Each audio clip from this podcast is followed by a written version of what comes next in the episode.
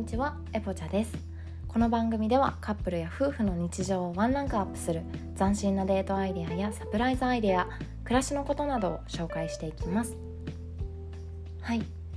今日は七夕で織姫と彦星が会える日ということで遠距離恋愛を楽しむためのデートプランについてお話をしようと思います。私たち去年まで遠距離恋愛をしてました。その時にやっていた遠距離だからこそできるデートを5つご紹介しますね。まず1つ目がビデオ通話で一緒にお料理をするです。これは Zoom でつなぎながら料理対決をします。一緒にいるわけではないので出来上がるまでお楽しみっていう感じで結構楽しいですよ。でルールは買い物の時からできたら電話したいです。でこう食材とか作る料理のテーマを一緒に決めておきます。例えば韓国料理とか。うんとじゃあかぼちゃを使った料理とか。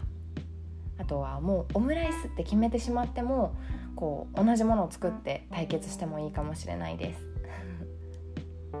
で、えー、最後に2人で作ったのをそれぞれ作ったのを動画で見せ合ってお互いに評価し合うっていうゲーム。というか遊びです。是非これも楽しいのでやってみてください。で2つ目がビデオ通話で一緒に映画です。これはお料理と同じような感じなんですけど Zoom で今度は画面を共有して一緒に映画を見ます。私たちはちょっとね容量が大きくて固まってしまったりしたのでそういう時は電話に切り替えてで画面はおのおのの画面でせーので一緒に映画を再生していました。ちょっとねなんかたまにずれたりしてちょっと待ってみたいな感じになるんですけどそれもいい思い出かなと思います。これはすぐに感想を共有できて一緒にいるような感覚になれるのでおすすめです。遠距離恋愛をちょっと見てしまうと会いたくなって仕方なくなってしまうので要注意なんですけど。はい。おすすめの一つです。で3つ目が今日撮った一番素敵な写真を毎日送り合うです。遠距離だと相手がどんな景色を見てどんな生活を送ってるのかっていうのがあんまりよく分からなくて不安になったりすることないですか？毎日1枚でもいいので写真を送り合うとなんとなく彼の生活が分かったりとか新鮮な会話も生まれます。綺麗な空だったよとか写真の写真がね送られてきたらちょっと可愛いってなりそうですよね。LINE で送ってもいいしインスタの共有アカウントを作って投稿をし合っても楽しいかもしれないです。ただ注意してほしいのが義務にはしないこと。なんで昨日写真送ってくれなかったのと喧嘩になってしまったら元も子もないので少しずつやってみて習慣化するのをおすすめします。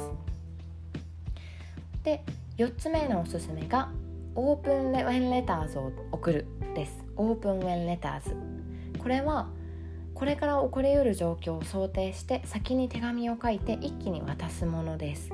海外のカップルたちの間で人気のプレゼントで例えば私がいないいなくて寂しい時とか仕事で嫌なことがあった時とか電話で喧嘩した時これからね遠距離になって起こりうる場面を想定して手紙を書きます。遠距離のスタートの時とかに送ったりとかも特別な記念日に送ったりするといいかもしれないです。